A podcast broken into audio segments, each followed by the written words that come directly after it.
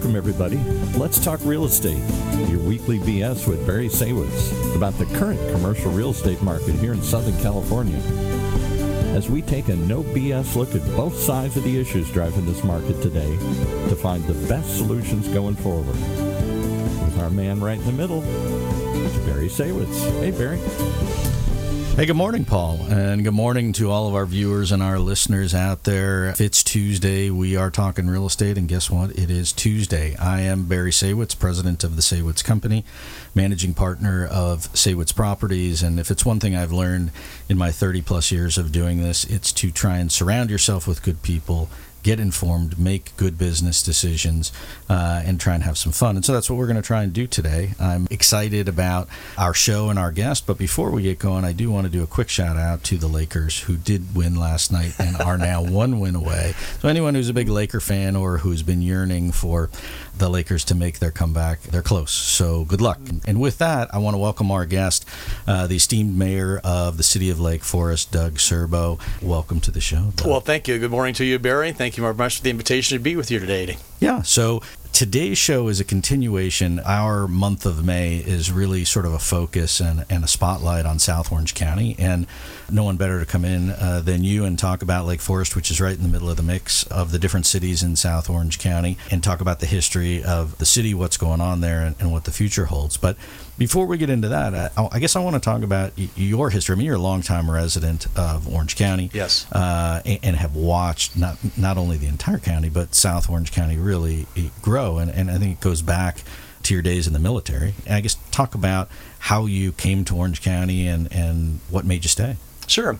So I grew up in Colorado, graduated from high school there, and then had an interest still to pursue music. And so I was opening up a magazine one day, Downbeat, and it said, "Hey, you could be a Marine Corps musician and get your benefits and serve your country." So that's what I did. And so I did my boot camp in San Diego, went to the East Coast of Norfolk for the Naval Amphibious Base School of Music, ended up back here at El Toro, the Third Marine Aircraft Wing, swing with the wing, you know, type of thing. So that's how I ended up here in uh, El Toro, and then stayed in the area and then ended up working here, going to school here, and married my wife uh, and raised my kids. So been never in, left. Yeah, never left. No right? reason. Been in Portola Hills now for 37 years. So, and when you first got there to Portola Hills, it was a lot of hills and not much else of anything else, correct? We were driving out in the canyon one day and we ended up number 12 on the camp out and had to stay there for a couple of weeks to, to get the home. But yeah, it was very much rural.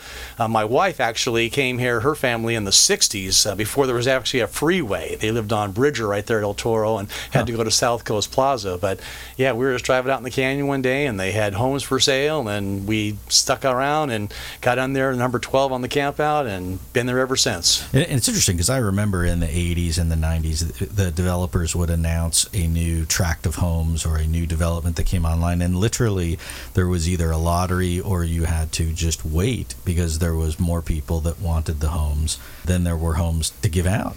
And you were really just buying a plot, and then you had to wait until the thing got built, all right? Exactly, right can't remember August 15th, 1983 when we moved in. So and then and I don't mean to demean it, but I mean Portola Hills was the sticks, right? It was really rural and really far out because at, at that time really the crux of Orange County in terms of the business hub and where most of the development was was really around South Coast Plaza, around the airport, Newport Beach.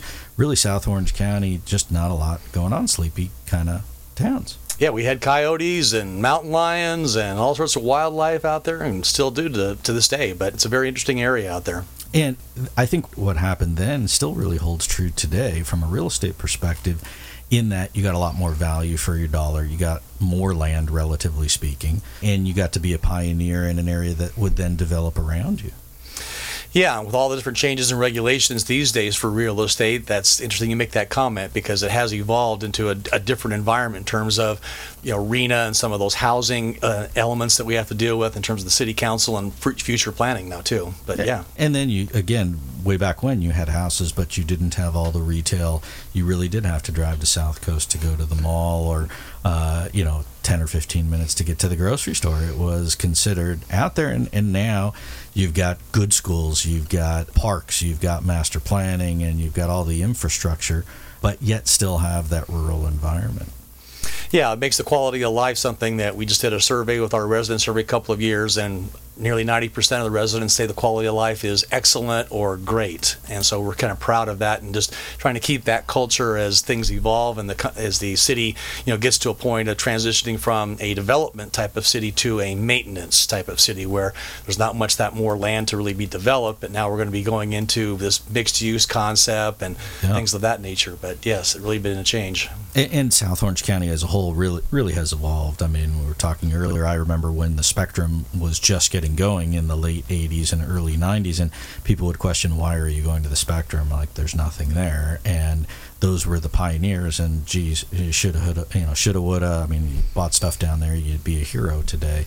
Um, but now um, I, and we see it in our own business a lot of companies really want to be located in South Orange County because the executives live down there and they want to be closer to home. And there's just not enough real estate as a whole on the commercial side uh, because you have this master planning concept. So it, it really makes the real estate uh, on the commercial side that much more valuable because there's just limited supply. We've actually had some recent topics regarding the commercial real estate. You're probably aware that a lot of cities are facing pressure for logistics and warehouse type of right. organizations. And even right next to us in Irvine, we're seeing all these buildings, these tilt ups, these nondescript white buildings that are set up for you know the WB65, the big 18 wheel trucks. And so we've had developers that have come to us and wanting that same kind of thing. So on our city council and our planning commission and our city as a whole, we're just trying to make sure that we maintain the culture and figure out how do we balance the needs of the, the last mile delivery for yes.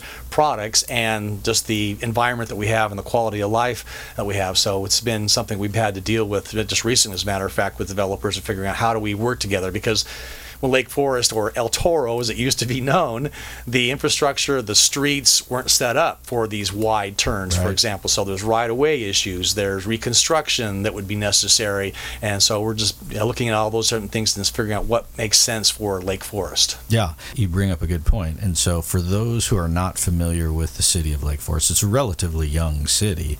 32 uh, years. And what was originally known as the city of El Toro because, uh, I guess, of the base, right? And, yes. And, and then ultimately, as the city has grown and developed, I mean, you can explain it better than I, but the city has incorporated certain neighborhoods or areas to really form the city of, of Lake Forest and what it is today.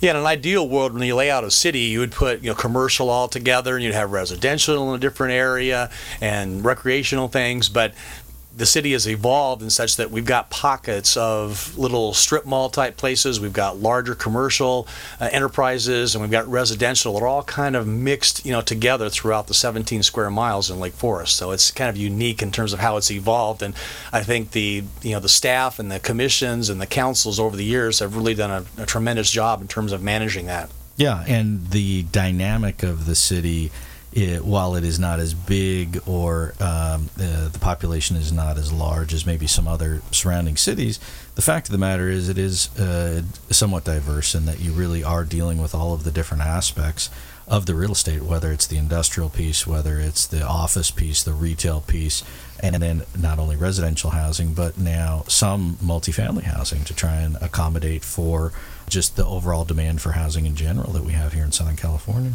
Yeah, that's a whole, whole complicated issue in terms of how do you provide housing for people to be able to work and live in, in a community and make it somewhat affordable and just balance that out with all the needs, whether it's high density housing or it's mixed use type applications or trying to find plots of land that developers can still be profitable or subsidizing things with affordable housing type. It, it's a, a, big formula to have to solve. And, and, are you dealing with all those? I, am assuming it's all uh, relative scale based on the size of the city, but these are all we've had other mayors from other cities on, and and these are all real things that every city is really dealing with. Yeah, exactly. And so I just the, the challenge of bringing good people together, and I'll just give kudos to our our staff at the city, plus the commissions that we have, and the great job that they're doing, and really caring about how this evolvement happens in, in a way that fits our culture.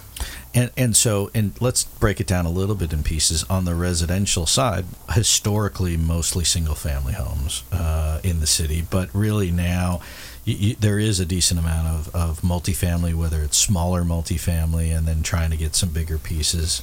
uh, developed so that you can have the workers that are working at some of these service industries and some of these other companies not having a big long commute yeah, being sensitive to that whole situation, and then taking other things into consideration, such as you know the traffic and how that's going to impact when you have more density right. in, in, a given area. So there's a lot of factors that come into play, and so it's one thing if you just say, well, we need to put more housing in, we're going to do multi-use type housing, or uh, just pack people in, then you're going to affect other things. So we're trying to think long term and really look at the big picture in terms of how that housing element gets taken care of. Yeah and and all of the infrastructure that was set up originally, whether it was 30 years ago or 20 years ago, is now uh, I don't want to say obsolete, but it's stressed uh, as a result of the growth.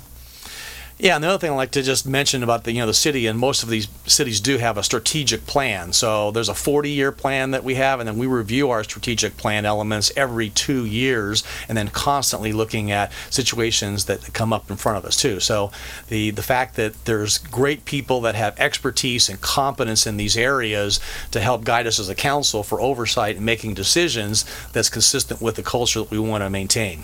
So it's not only addressing the short term requirements, but at the same time looking out for the long term of the city. Yes, exactly. So one of the things I was going to ask you is how did you decide? I mean, your business background is really in, in the telecom world, yes, right? mm-hmm. for a long time, right? Uh, and, and, so, how did you get from that into the political side of things? What was the light bulb that went off, or, or did you fell in, or how, how'd it go? Well, I, I love when people ask me that story because I think a lot of people have a similar story, but mine I think is somewhat unique. So, I had no political ambitions at, at all, and I've had a real history in terms of service, you know, to my community and whatnot. So there was a gentleman on the city council who was assigned as the interim council member because one dropped off. So Mike James, who is in law enforcement here in Orange County, very familiar guy. My kids grew up with him. He decided not to run, and we do our elections by district in Lake Forest, like most cities. Right, right. So I'm up in Portola Hills, District One. So Mike James decided he wasn't going to run. So Scott Voigts, who's been on the council for a long time, very familiar guy in politics here in Orange County as well, he and Mike James said, "Who can we invite to fill this seat? And they said, oh, Doug Cirbo. And so they asked me I looked at what was going to be involved. My wife and I prayed about is this something that I really want to move into? And so I got kind of in the race a little bit late, but you know through my Marine Corps service, I was at Saddleback Church in the music ministry for yeah. 10 years and the kids ministry for 10 years. I've uh, done Little League Baseball umpiring, I've been a regional commissioner for soccer and area director for AYSO for 25 years. So some people say, well, you should change your name from Cirbo to Serve bow. And I said, well, I'm not going to do that. But so I had a lot of good name recognition for service. So short story, we during COVID, this is in 2020 when I was running for this position, and we just walked the neighborhoods, and I got some nice endorsements, and just wrote, wrote on my my public service in the community, and decided, okay, this is something another way that I can maybe use my skills and talents and hopefully bring some value to the city in terms of this role in the city council. So that's how I got started. We got in the race late, as I mentioned. And that year, a lot of people came out to vote. 8,700 votes were cast in District 1. So you, know, you look at your president and your senators right, and your right. congresspeople. Who votes for the city council members, right? Who knows about that? Well, there were 8,700 votes that were cast in District 1 with five other people who were running for that seat. I won by 22 votes. Wow.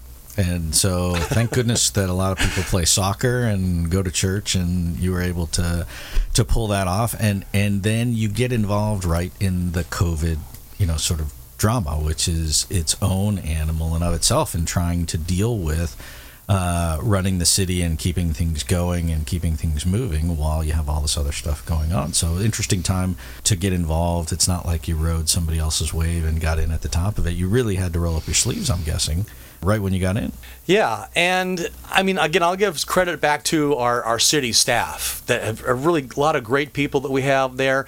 And so, whether we're setting up vaccination stations or education or helping people, working with Saddleback Church, for example, and food pantries and, and other local uh, organizations to, to help people that were really struggling during that time. But also, you know, for us as a city council to see what kind of things do we need to put into place to try and help people, you know, manage manage this. And so our own city staff, we continued to have what we call an A and a B shift. So there was kind of a skeleton crew, but we didn't actually shut down City Hall, for example. Yeah. We kept things running. So we decided that, yeah, we're going to put things in place. We're going to manage this as best we can. We're going to follow the Orange County medical d- uh, advice that they had and the, and the figures that were coming out and uh, figure out how to respond appropriately. Yeah, interesting times. And so then we fast forward to today. So are is the staff back full time, or you still have some people working remotely? And how's that working today? Yeah, good question. So we're pretty much back to a regular schedule. We have just one Friday. We have an A and a B shift that we kind of kind of have it cut down to. But yes, we're back to full staff at, at the city, and uh, so all the services are available to people, and, and we're conducting business as usual. And, and in terms of the city's MO and your own, I guess, position relative to it, you're a business guy. What is the city's position? I know there are certain cities, uh, and I won't mention them, that are more pro business versus others that are not so much. What's the city in general's position relative to the businesses that are located there and then trying to attract more? Yeah, I'm, I'm pretty proud of that too. On our city council, we have folks that work for water districts and work for Don Wagner's. You know, Scott uh, Sure. Voigts does that, and other people. So there's only pretty much uh, two people that on the council that are, are business folks, and so we've always purported that Lake Forest is a business friendly city. And breaking that down is like, how do we do that? So we don't charge a license fee. There's no business license fee for businesses uh, here in Lake Forest. So that's something we have a very active chamber of commerce that has over a couple hundred members and still growing and uh, providing resources and tools for businesses to thrive in, in there. And the folks that come to Lake Forest have told me from other cities that your folks on your staff internally at the city in terms of getting permitting and Right. getting tenant improvement plans through, you guys are the best. So we make it easy for businesses to come here. We try and attract them with least amount of obstacles possible for them to succeed, and we also engage them for our Chamber of Commerce in tools and mixers and uh, things to help drive revenue for them and be successful. And I'm going to guess, but I'll ask the question: create more of a, a tighter knit community uh, for the business environment because the group of companies that you have, you have uh, certainly some bigger employers, but nice businesses. Yeah, and I'm actually discovering some of the interesting types of businesses that we have. And one of the things recently, you know, since COVID, of course, the American Rescue Plan Act, ARPA, every city got dollars from the federal government to help mitigate COVID, COVID relief.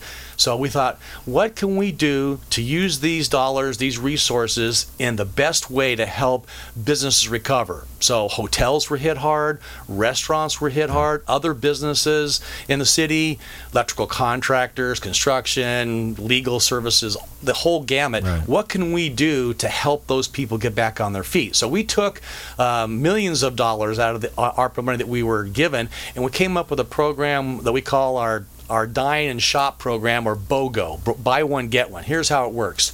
You go to our website and you purchase a digital MasterCard, let's say for $100. And we have a third party that manages this for us. And so now on your phone, you have a digital MasterCard. You go into uh, Kuka's Mexican restaurant and you show them this MasterCard, they enter the number, and you basically have paid for your meal. But that $100 that you purchased, we took the ARPA money and we doubled that Ah, interesting.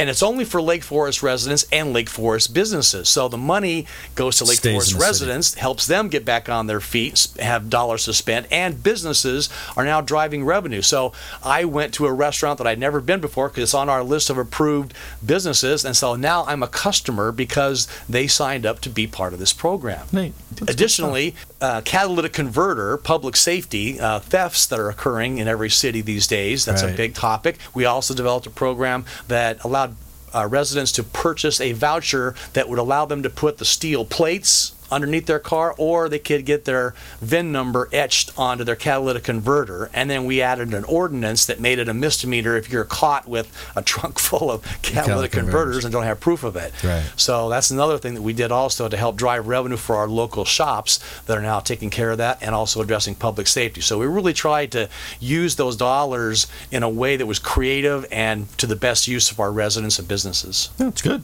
And in terms of the future of Lake Forest, what are some of the bigger picture things that you're dealing with? It, it we've talked to other cities, and it ranges from, you know, homelessness to certainly making sure that the businesses are successful and thriving, um, to the master planning and, and sort of redevelopment. Uh, are, are, is there one or two things that are sort of the hot buttons on the city council's uh, agenda to deal with at the moment? Yeah, let me kind of touch on a couple things. The first thing that kind of comes to mind is, of course, in California, marijuana is legal, but federally it's still a controlled substance. So I took an oath to the Constitution of the state of California and to the United States of America. And so the council, when I became a member, we basically said that marijuana sales in Lake Forest are going to continue to be illegal. And so we're pursuing that very aggressively, and we have a system now that used to take six to eight weeks to shut down these marijuana dispensaries down to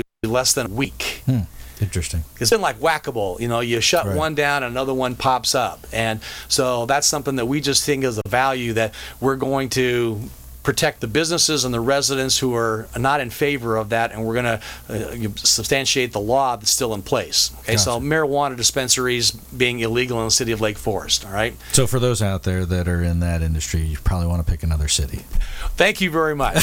right, because we are hard and fast about making sure that you know if they're only up in business for a week, I mean they make, make little money, but it's not going to be profitable for them to do that. And we actually are able to seize assets too. So, yeah, thank you for that advertisement. Just a too. suggestion for those out there, right?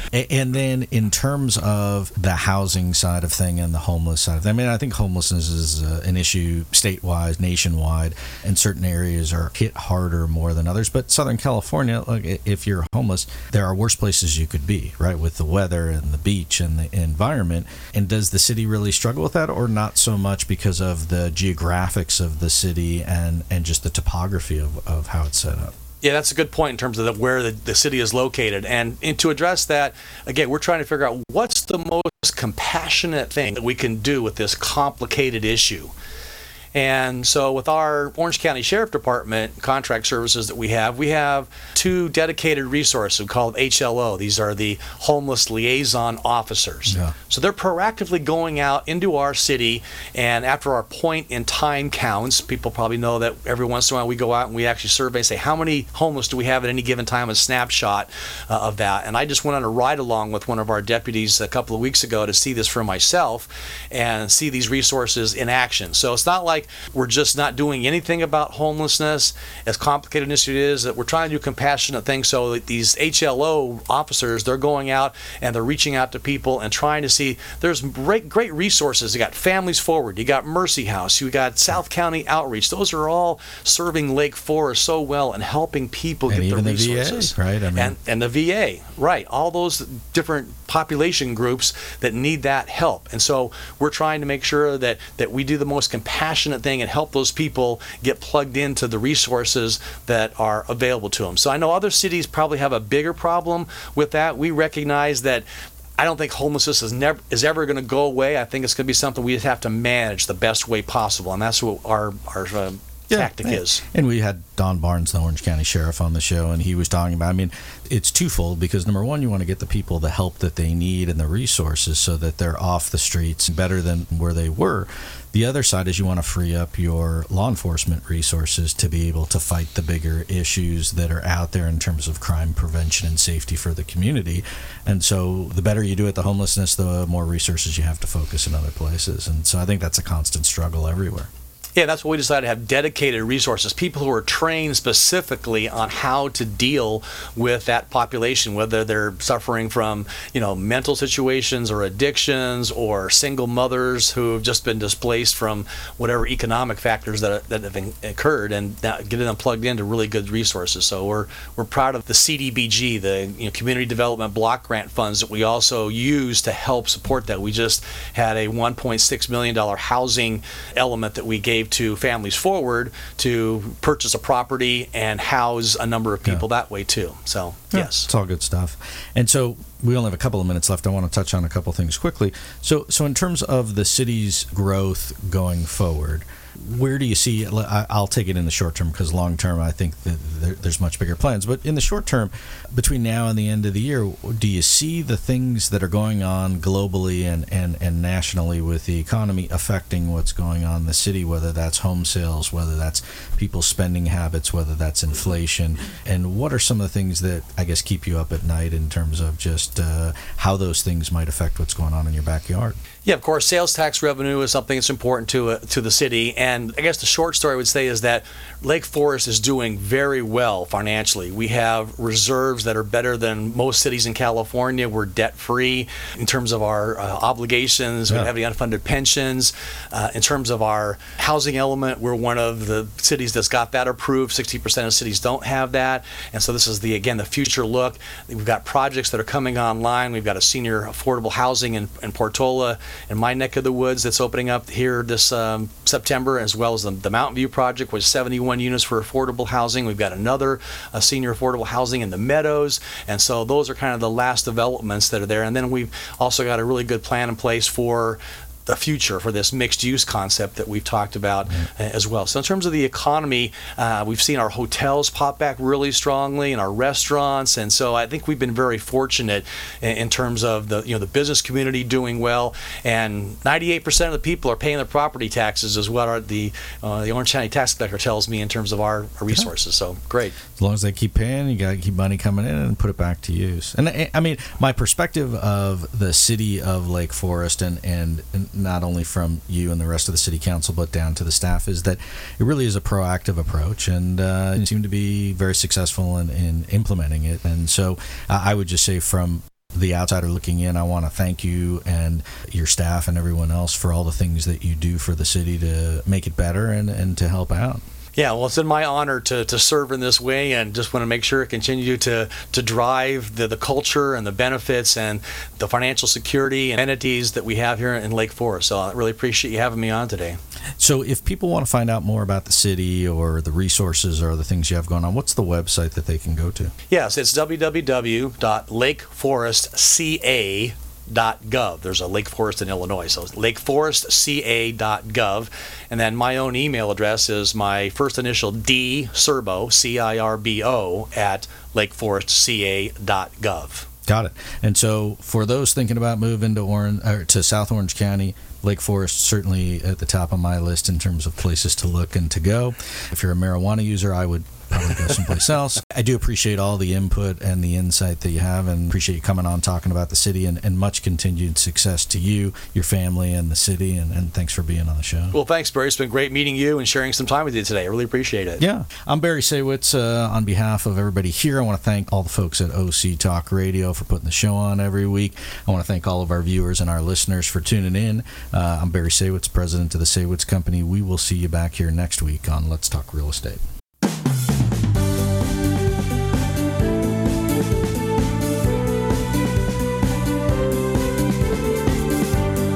Well, there you have it. You've been listening to Let's Talk Real Estate, your weekly BS with Barry Saywitz about the current state of the real commercial real estate market right here in Southern California. On Orange County's only community radio station, OC Talk Radio, streaming live from our studio here at the University of California Irvine's Beall Applied Innovation Center.